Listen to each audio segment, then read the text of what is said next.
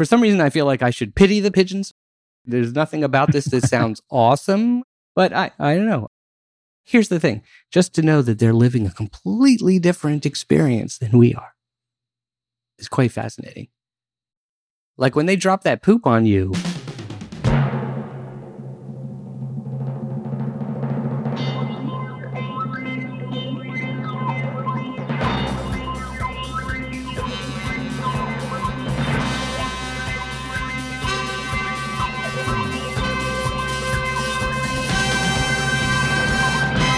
welcome to What the If. Philip Shane here.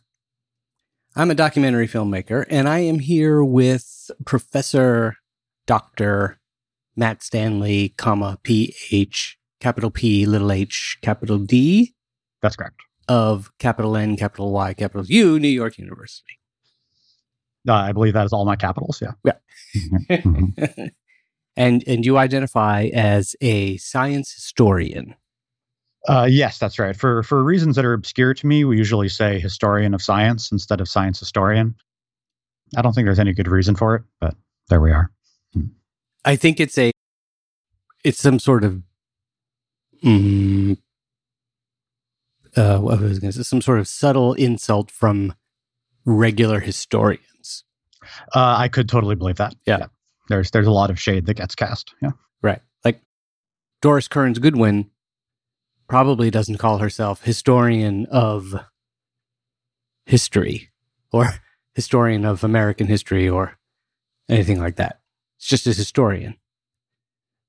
Yeah, well, I'll bet she gets American historian or presidential historian, stuff like that. From historians of world history. There's always somebody who will look down on you. Yeah. The food chain is vicious in academia. Yes, wonderful. And I just want to give a quick welcome again to everyone who's coming back. If you subscribed and this showed up automatically, you rock. And that's fantastic. And you saved yourself quite a bit of effort by availing yourselves of the AI ability to subscribe. Now, the robot will send you each episode. If you haven't subscribed, it's super easy. You can go to our website, whattheif.com, and click subscribe. That's it. Boom. You'll see options will come up. You just choose. You like Apple Podcasts, you use Android, just click either one and you will get a free subscription. And each new episode will show up. And also want to remind you, this is a new thing. It's only the second episode, I think, where we've been able to offer this special treat. Those of you who have sent in ideas before that have been used as episode ideas, you emailed us at feedback@whattheif.com, you know you receive a fabulous finger puppet of a scientist or beloved science fiction character from the Unemployed Philosophers Guild, philosophersguild.com. Well, now we offer to you, fabulous listener, you are a smart, funny person. This is a smart, funny toy for you, a smart, funny person. That's exactly the things that the Unemployed Philosophers Guild specializes in. 10% off.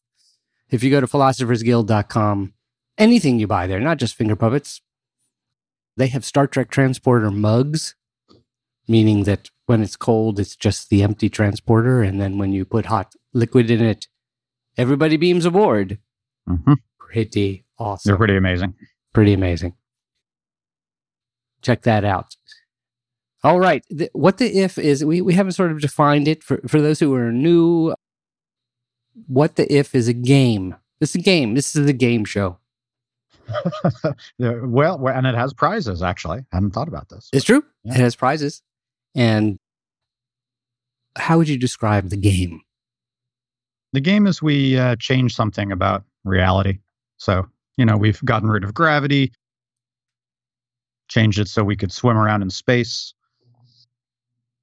Changed it so people enjoy spending time with us. All sorts of different things. Yeah, take that, Alex Trebek. I haven't seen Alex Trebek. Changed it. I don't know of any other game show or game show host who has the audacity to change the universe. Was Alex Trebek's, greatest greatest act of chutzpah is to say you have to answer in the form of a question. Well, and shaving his mustache. Ooh, okay. You know what? Kudos to him. I can't go that far. Yeah, that's never going to happen. Never going to happen. So you have a fascinating idea that you have brought to the What the If, Ifing booth this week. Yeah, it has to do with some of our fellow New York City residents, particularly the ones that walk around relieving themselves on statues and trying to get in our windows, and that's pigeons. Right. Yes. Not that there aren't people who also do that. That's right, but that will be the subject of a different episode. One. Yeah. Yeah. So for those of you who watched Sesame Street as a kid, and hopefully that includes all good people. Yes. You may remember Bert's famous dance, the pigeon. And what are the distinctive elements of Bert's pigeon dance? Is it also reminiscent of Sherman Helmsley, whatever his name on the Jeffersons? Mr. Jefferson also had just a little like that. I think he called it the chicken dance, but well, he sort of doesn't. He put his arms akimbo. Is that part of it? Yeah, and so then he walks in a very stiff fashion, a little bit like John Cleese's. A little bit, not exactly like what is that? The Minister of Silly Walks, but he jerks his head back and forth. Right. Yes. Yeah. So I think that's the distinctive feature of pigeons generally, right? Is that little head bob they do. Sometimes as they walk, sometimes if they're just sitting still. So you notice they bob their heads and they'll kind of jerk their head to one position for, say, a quarter of a second or something, and then jerk their head to another position and then jerk. So it's that funny jerking motion that we associate with pigeons. And it turns out there's a good reason that they do that. And the reason is that their brains are tiny. What? They have to shake the brain around to... No, that would be great if brains worked better when you shook them. That would change everything. Yeah. Yeah. No, it goes like this. So when the pigeon looks at something, right, its eyes focus on a particular part of the world, and the light comes in to their eyes and hits their retina and creates an image on the retina, and then that gets transferred to the brain, and then their brain tries to process that information that just came in through their eyes. The problem is that it takes a lot of processing power to make sense of an image like that. So pigeon brains are tiny and not very good at doing that. So it takes a long time, relatively speaking, for their brain to make sense of what they're looking at. So our brains, for instance, are huge, and a huge chunk of it is devoted to processing just this information. And the rest of it is... Well, it's like, cat memes and funny jokes and things, right? Which require far less processing. Right. What our brains do is they sample 20, 30 times a second what your eyes are looking at. So they're like frames or, cells in an animation. And then our brains do this important thing where they stitch together all of those images to create the illusion of continuity, right? Everything looks, if you watch something go by you, like a pigeon fly past you, it looks smooth. You don't notice that sampling rate that your eyes and brain have. But that's an illusion, right? That's your brain tricking you into seeing continuity. I didn't even think about that. I've always thought of it as like an analog type thing. Mm-hmm. But for instance, you're saying it's interesting that you said, what did you say, 20 to 30. Yeah. 20 to 30. And having worked in film and video, film generally runs at 24 frames a second. Mm-hmm. And video is 30. And 20, depending on where you, 25 or 30, depending on what country you're in. Mm-hmm. Interesting. So they must have realized, or however, they realized that it's an experimental thing, right? You try 10 frames a second and it looks too jerky. And then you try 40 frames a second and it looks fine. And then you try 30 and you discover that you can't tell the difference between 30 and 40. So you might as well do 30. Yeah. Yeah. Interesting. So in that sense, you know, movies, animations, whatnot, are trying to do what our brains already do, which is create this illusion of continuity and motion. And there are times when you can sort of hack that brain process to, and you'll accidentally notice that there's something wrong with the processing, right? You ever seen one of these? I think classic examples are things like when a wheel looks like it's going backwards. Right. Yeah, I was just thinking that. Yeah. Yeah. So what's happening there is the rotation of the wheel is syncing up with your visual processing system in the wrong way. So your brain is interpreting it as going backwards instead of forwards. And you can't, like, your brain successfully makes that incorrect conclusion. It says, yes, that wheel is definitely moving and it's definitely moving backwards. So there's various situations where you can see this. And it's like, you know, when the sync used to be off on old video monitors. Yeah. You remember actually, that? Have I just terribly dated myself? No. Well, I was going to say these days it's far worse. Oh, is that right? Okay. Because of everything's digital now, and there's so much compression, there's so much manipulation going on of the frame rate. Yeah. That just to try to keep everything going through the cable modem or however you know, over the air, digital, whatever, that sync is now almost, if you're really attuned to it as we film editors are. You can see that, yeah, sync is just gone. It's gotten worse and worse over the years. Yeah, interesting. Yeah. That's funny because I see it as a non-editor. I see the phenomenon much less than I used to. You know, I used to pound on the television to make it stop and things like that. Oh, interesting. You used to see, when would the sync, what would make the sync off? But it would have been some kind of digital, like over the air, it was never out of sync. Yeah, that's the whole thing.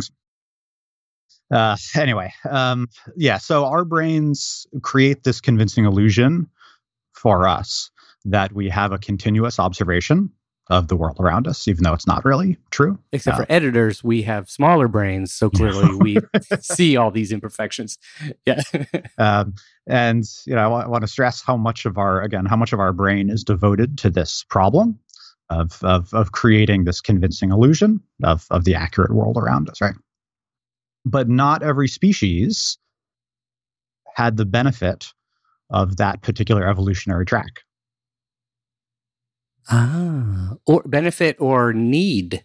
Or need, right, exactly. In evolutionary terms, those are hard to disentangle, right? But evolution, I was about to say decided, but it's always weird having kind of active verbs for evolution.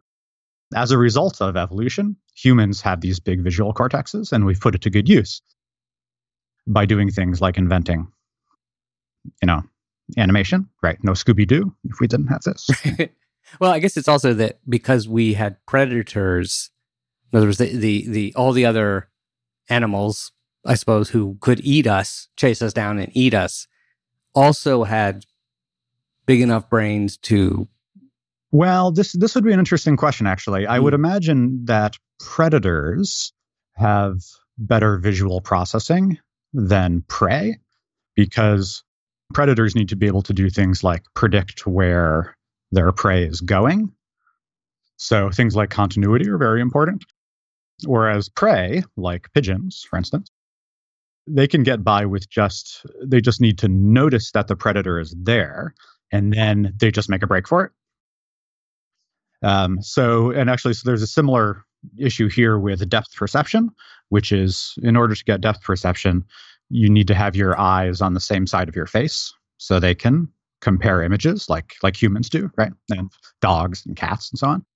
And then you'll notice that prey animals, like rabbits, for instance, have their eyes on the side of their head because it's more important that they get a full, so they see a lot rather than something in detail. Like if they see a cat of whatever size or speed, you know, coming at them, if it's at all visible, you better just move.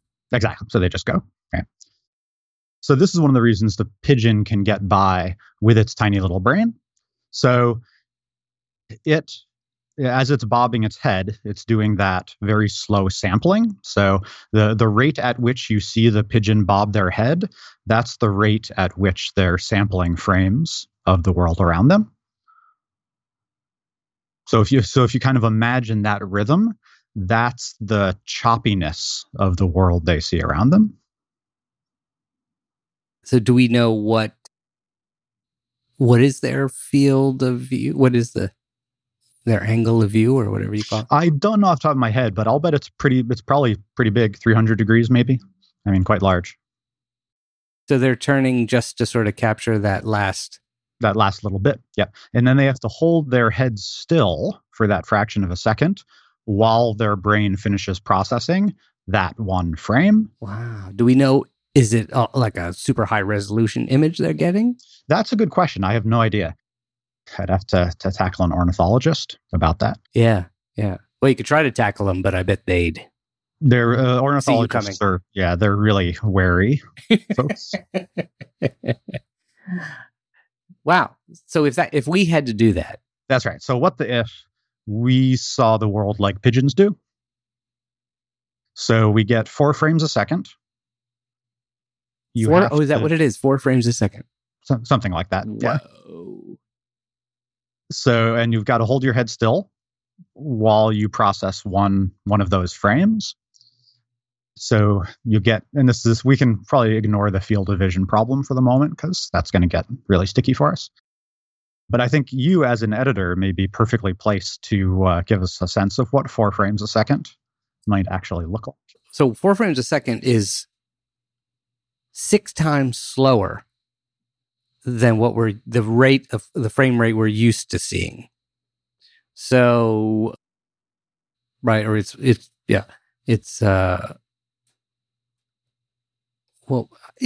would just look for us.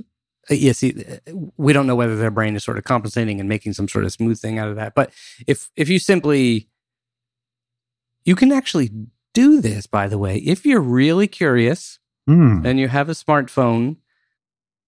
They do have video on them, and there are apps that you can download that will allow you to change the settings of things like the frame rate. One of them is called Filmic Pro. Well, that's a little expensive. I'm sure there's cheap. You just go to your respective app store and download some video app that allows you to change the frame rate, and you can experiment with this. And it would just look like really... You know what the equivalent? Here's an easy way to imagine it. Basically, a movie is a flip book. Like, you know, you have a book and it has you flip the pages fast and it's animation, basically. You see the images moving, and the faster you're able to flip it, the smoother that animation appears to be in front of your face. This would be like flipping those pages considerably slower. That's it. I hadn't thought of that. That's right. Yeah. So you could just get a flip book and actually flip the pages. So it's a few per second. Interesting. Okay. Yeah. Here's another quick way. I'll try to do this. So 24 frames a second. Imagine 1 second. So 1, 2, 3. And you got to do 24 for each one of those things. So 1, 2, 3, 4, 5, 6, 7, 8, 9, 10, 11, 12, 13, 14, 15, 16, 17, 18, 19, 20, 24. That's pretty fast. And that was probably way too slow. Yeah. 4 frames a second would be like 1, 2, 1, 2, 3, 4, 1, 2. I was just thinking it'd be like music. 1, 2, 3, 4, 1, 2, 3, 4, 1, 2, 3, 4. So, you know what it's like? It's like when you look at, people have here's a very common example. When you watch YouTube or some sort of video on the web and it suddenly starts to slow down, that's what it would look like. It would just be herky-jerky. Yeah, that's great that we've got all of these tools at hand for actually seeing what these things look like. So much bad visual. It's really declined. All that work that the engineers in like the 40s and 50s and 60s put into getting a beautiful picture. It's gone. Vanished. Gone. All right. So how would your lifestyle have to change if you only saw things at 1/6 your current frame rate? Oh, actually, here's another example, by the way. Those of us who are space fans, space nerds, when you see, for instance, animations from the Mars rover, for instance, you get animations. Now, the people at NASA are taking individual pictures that were probably taken even much slower than this, but they make little animations, right? So you can go and you can watch. You see what it's like, the animation they've created of the rover's eye view driving across the surface. It clearly looks like images. It's like tick, tick, tick, tick, tick, tick. That's another example of what it would be. And actually, lastly, a GIF. GIFs are pretty bad. Yeah. All right. Yes. Like that. Yes. Could you still drink your coffee 4 frames a second? Whoa. Wow. You probably could, but if you did it too fast, you'd have to do it at a certain speed. That's right. You'd have to be pretty careful about that, right? Because you're going to get any sloshing and it's all over. And that's why we don't see pigeons drinking coffee. That's right. That is, in fact, the only reason. Yeah, that's right. Scientists have spent a lot of time on this. Yes. I don't see that, right? What else couldn't you do? Well, certainly things like riding a bike would be really, or driving things that happen at high speeds. Mm-hmm. Yep. So, so riding a bike is right out. Maybe even jogging would be right out. Right. You'd want to be pretty careful of that, I think. Definitely. The interesting thing is you would think that flying, I don't know exactly what it's like to fly like a bird, but I imagine it's certainly at the speed of bikes, if not considerably faster. Sure. Yeah. So I think there's a couple things going on there. One is that birds do seem to have some kind of non-visual instinct that allows them to evade or to avoid obstacles. And it's the same kind of thing that lets them flock, right? Kind of keep close to each other because they're not communicating or anything, right? So they do not seem to rely on vision too much for that. And also, pigeons crash into stuff all the time. That's true. Yeah. I had a student show up late for class once, and he's all discombobulated, and he's got feathers all over him. I said, "What happened?" He says, "A pigeon smashed into my face on my way here." Yes. Wow. And I thought that was such an extraordinary thing. And it was the class was about predicting the future. So for the rest of the semester, the example was always, could we have predicted that Scott got hit in the face by a bird? That I refer you back to any number of our episodes on probability. Some recent and some distant, about in an infinite universe, anything is possible. Wow. That was a rare example of like quantum. Rare. Wow. Yeah. Yeah. I ended up using it so often that the student asked me to stop because he was getting embarrassed, and I felt kind of bad about it after that. Think of the bird. The bird had to. The other birds, were like, why do you have NYU? Got human hair all over you. Yeah, you'll never guess. This kid bumped into me. Silly humans. Yeah. Right. Well, I suppose editors would have an easier job, right? It'd probably be easier to edit a movie at 4 frames a second than 30 frames a second. No, actually. Because we edit by simply experiencing the movie just like the audience experiences it. So that's the whole. In other words, we'd be looking at a weird picture and be like, well, everyone else is going to do a weird picture. So you'd be so consumed with it, which is, by the way, one of the reasons that, if you go to the movies and something does happen to the picture, or even if you're watching TV, you might be watching Netflix or something like that, and suddenly the picture gets a little bit weird or the sound does get out of sync with the picture, you're just completely taken out of the movie. So It is actually important that the movie, and this is again why they chose obviously 24 frames a second. They said, film was very expensive, so they probably said, well, what's the What's the minimum we can get away with? Yeah, the minimum amount of film we can use to still feel realistic. Mm-hmm. Yeah, and that's the fact that, as you say, if you notice anything wrong, it pulls you out instantly. I think that's an interesting reminder of how much work our brain does to make the world look smooth around us, right? We're just totally used to that. Whereas pigeons probably do not have that sensation. So a jerky picture for a pigeon is totally normal. Yeah, it's all we know. Yeah, that's right. How could it be otherwise, right? Yeah, wow. Okay, so now they probably don't have these higher cognitive thoughts. But in a way, if we had grown, if you evolved, if you lived your entire life with this sort of way of seeing things, it isn't that you would think, oh, this is how we see the world. You would think this is how the world is. This is how the world is, right?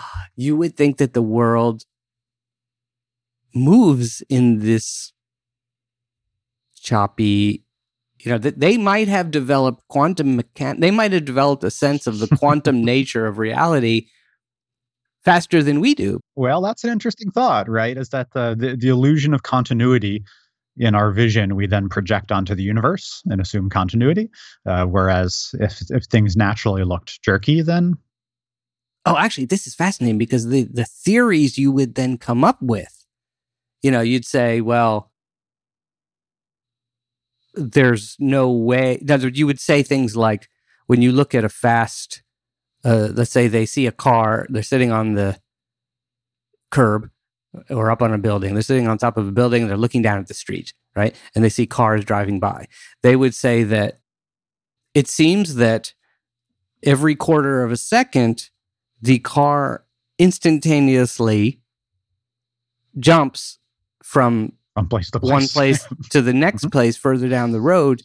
And there is absolutely, we don't believe there's anything in between. It's not that it moves smoothly from there to there. As it moves along the road, cars and everything else move in this sort of, stop fashion. This is what kind of happens in the 1890s or so when people first start developing high-speed photography.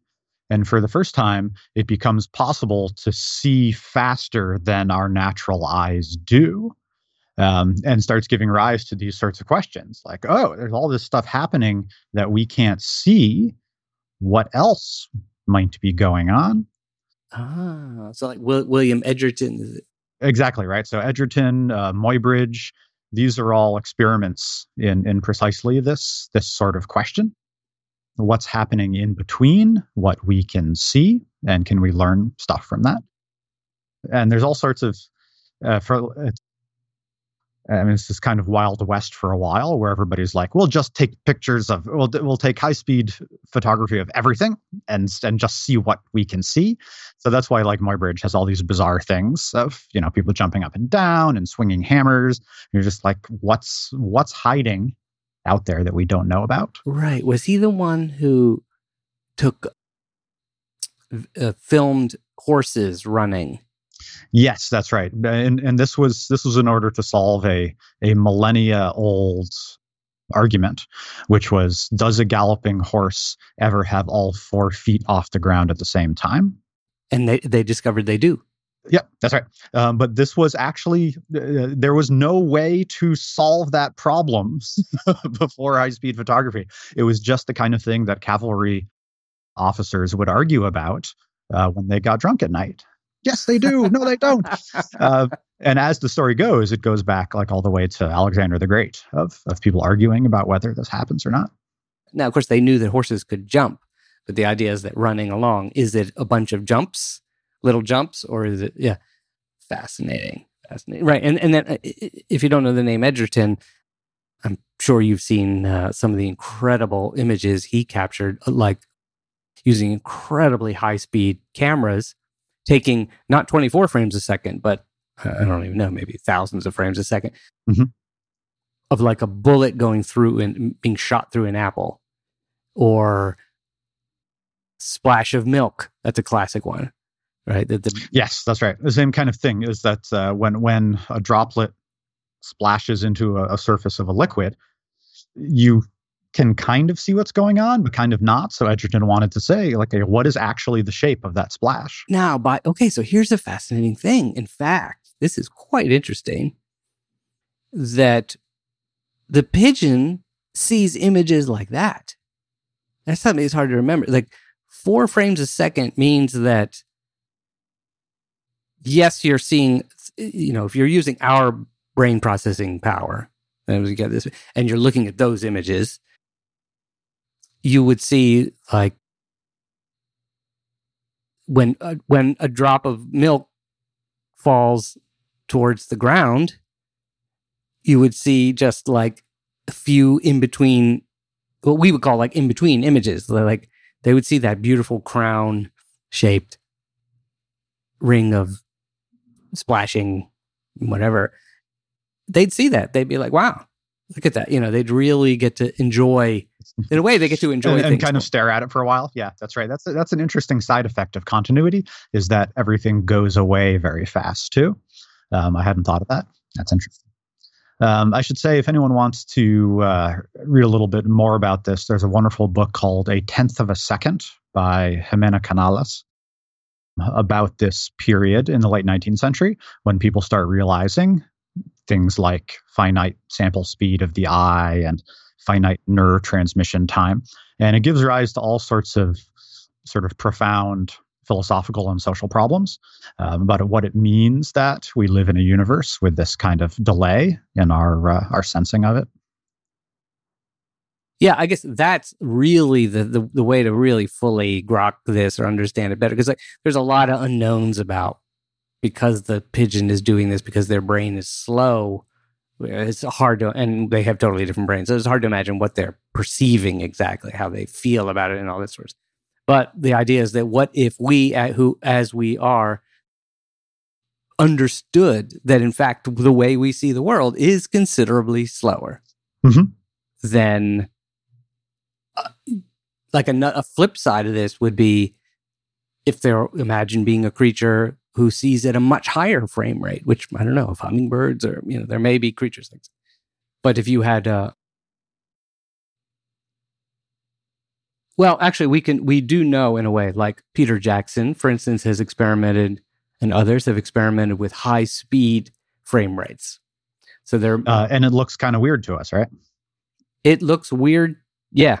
It looks very weird to us because, in fact, that lower frame rate, for instance, 24 frames a second or 30 or 25 that we use, was actually it wasn't just the minimum frame rate that people who purchased film and only wanted to spend as little as possible went for. It's actually still a little bit below the rate of our eyes.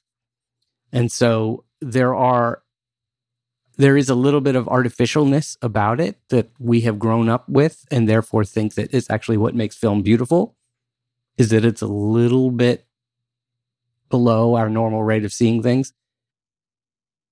Okay. And what's happening is in him going to a higher frame rate, it just looks totally differently. So that's one thing we could say, is that the pigeon's first reaction, if we suddenly could change, if they could look at something at a totally different frame rate, their first reaction would be, it's just unpleasant. Like, they wouldn't think it's really cool. They'd just be, they'd be like, it looks like a soap opera. Pigeon soap operas. Yep. Wow, that's fascinating. And I wonder what the, yeah, there's so many fascinating questions about this. And we're in trouble, like when the alien invasion comes and the aliens have a much higher sample rate than we do, it might be difficult to fight them on the beaches. Yeah. Yes. Right. Well, there's a question of, there's both the thing about being able to see faster, but also slow things down. Yeah, they can. Yeah, that's interesting. And that's presumably why the aliens have the big heads, is because they have the extra visual cortex, right? Yeah. Right. So ultimately, that's what it comes down to, is that these huge processors. And by the way, in reverse, one of the reasons it's been so hard to get virtual reality working as a technology, and why the goggles and things are still big, and the computer, you know, you still can't quite have a fully portable thing. Even now, portable, it's a device that you just put it on and it looks virtual reality, is the amount of computer processing required to create images that fast is huge.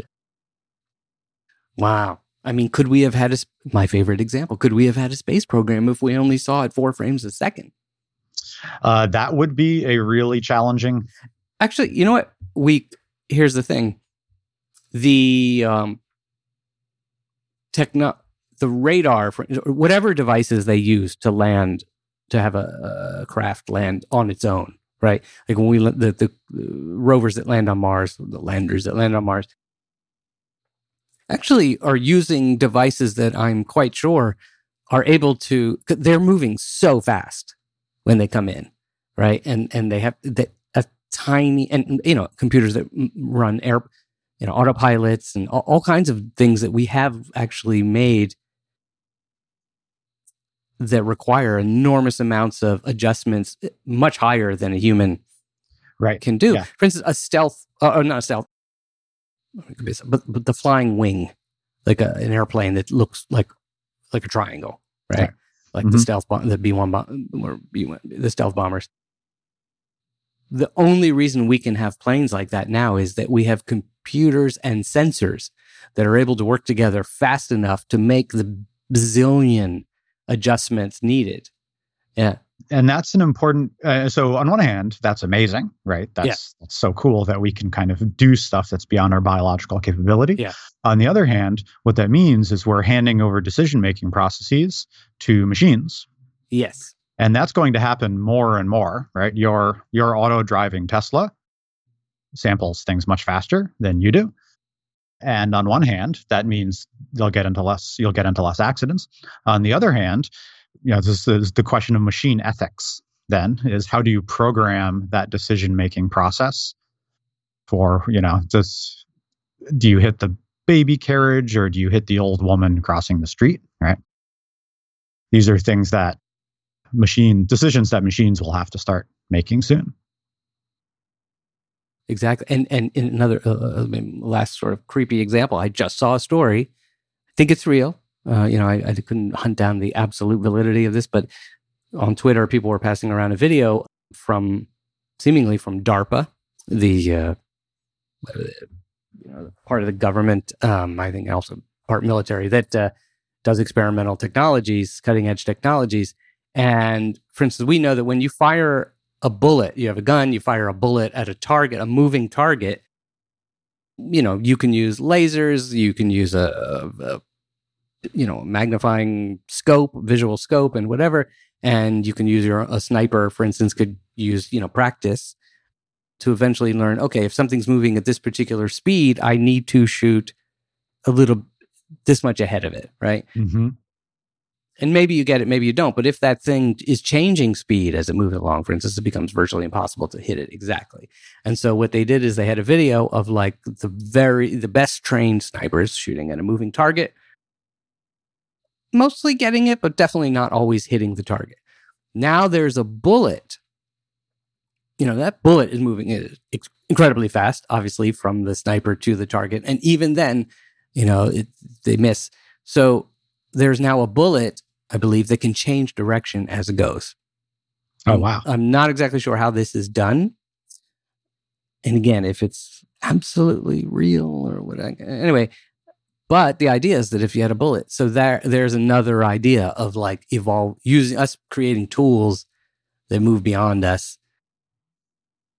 with great sophistication based on the ability to capture reality at a much higher speed than we can. Yeah. Totally different experience. Yeah. Totally different. Wow. So when we now look at, I am absolutely going to, for some reason, I feel like I should pity the pigeons. Like there's nothing about this that sounds awesome a little bit, but I don't know. I marvel at, here's the thing, just to know that they're living a completely different experience than we are is quite fascinating. Like when they drop that poop on you, that's a gift because they're, you know, they're seeing, again, think about this business with the sniper. That poop is not self-guided, let's assume. Yes, that would be. And surprising. They can see them coming. And then lastly, the example of the pigeon that managed to hit the student. You know, that was not just an act of bravery, foolhardy, you know. It's a, yeah, it was a representation of their completely different experience of the universe. And then last thought. As that bird was hitting the student, he would have experienced it in a very strange way. It would have been like, crunch, crunch, crunch, crunch, crunch, crunch. What's flap, going on? Flap, flap, ah! Yeah. Yeah. Very different than your experience of running into a student in the park. Yeah, exactly. And the pigeon then, I'm sure, as he flew away, looked at that student with that little pigeon cockeye look, like, mm-hmm. Because that's, to me, how it always looked. They're doing this little head jerk around. It's really a bit like, you what now? You got food for me? Uh-huh, no. What are you doing here? This is my city. Yeah. All right. What the ifs of pigeons and pigeon mind and frame rates. Wow. I urge you, if this was all complete, a lot of this frame rate stuff was just like, what? You know, a little bit confusing. You know, go online. It's very easy. Just look up videos where, you know, it explains frame rate or just shows you examples. Different. Here's what something looks like. Yeah. Have a camera at this frame rate. Have a camera. Have a camera at that rate. That fascinating. And so again, remind us, what was the book that this you read this in? Oh, it was a book, called Storm in a Teacup, which is currently one of my favorite popular science books. It was written by Helen Czersky, Czerski. It's probably Czersky. Czersky. Yeah. Cool. Yeah. CZ. Right. Storm in a Teacup. Check it out. Go to our website, whattheif.com, and you can listen to all our episodes. We're approaching 80 episodes. If you didn't hear it, last week's episode with Vanessa Pirata from Australia, all about whales, another fascinating animal experience, is there. If you go a little bit further back, I can't remember the number, 50-something, I think, with Dr. Kirsten Sanford, Dr. Kiki, who is also a a bird brain specialist. She is a brain, and a very big brain, and a bird brain specialist. We also had an episode there about what it was like to be a different kind of bird. A little tiny... Right, the shrike, as I recall. Yes, a little tiny, very fierce killer. Super cute and super killer. It's a incredible combination. Talk about evolution. That's a really fun episode as well. So check those out. Next week, we're going to have a very exciting return guest, Brian Keating, astronomer Brian Keating, author of Losing the Nobel Prize. You can, on our website, you can also learn about who are we, who are these crazy people, what does it mean to be a historian of science, why does that nerd know so much about frame rates, whattheif.com/about.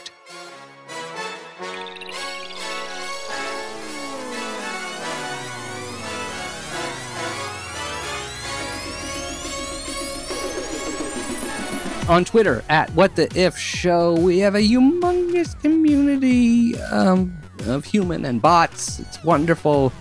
At What the If Show, check it out. And share your comments there about people are sending in all kinds of fascinating stories about science, or just random thoughts or reactions. I post a lot of fascinating news stories there about science too. We have fun discussing those. Remember, you can subscribe on iTunes, or Overcast, or Google Play Store, or just go to whattheif.com. Click the subscribe button, and you'll see the buttons there, and click it, and you're done. Next week, who knows? What the if Brian Keating, astronomer, is going to where he's going to take us. See what happens. Yep. It will be incredible, and then hopefully our brains will have the processing power to absorb it all in real time. When we do, as our brains try to filter all this knowledge and perception and imagination. Eventually, it all falls down into the amygdala and the hippocampus and deeper basal ganglia things, and eventually the brain.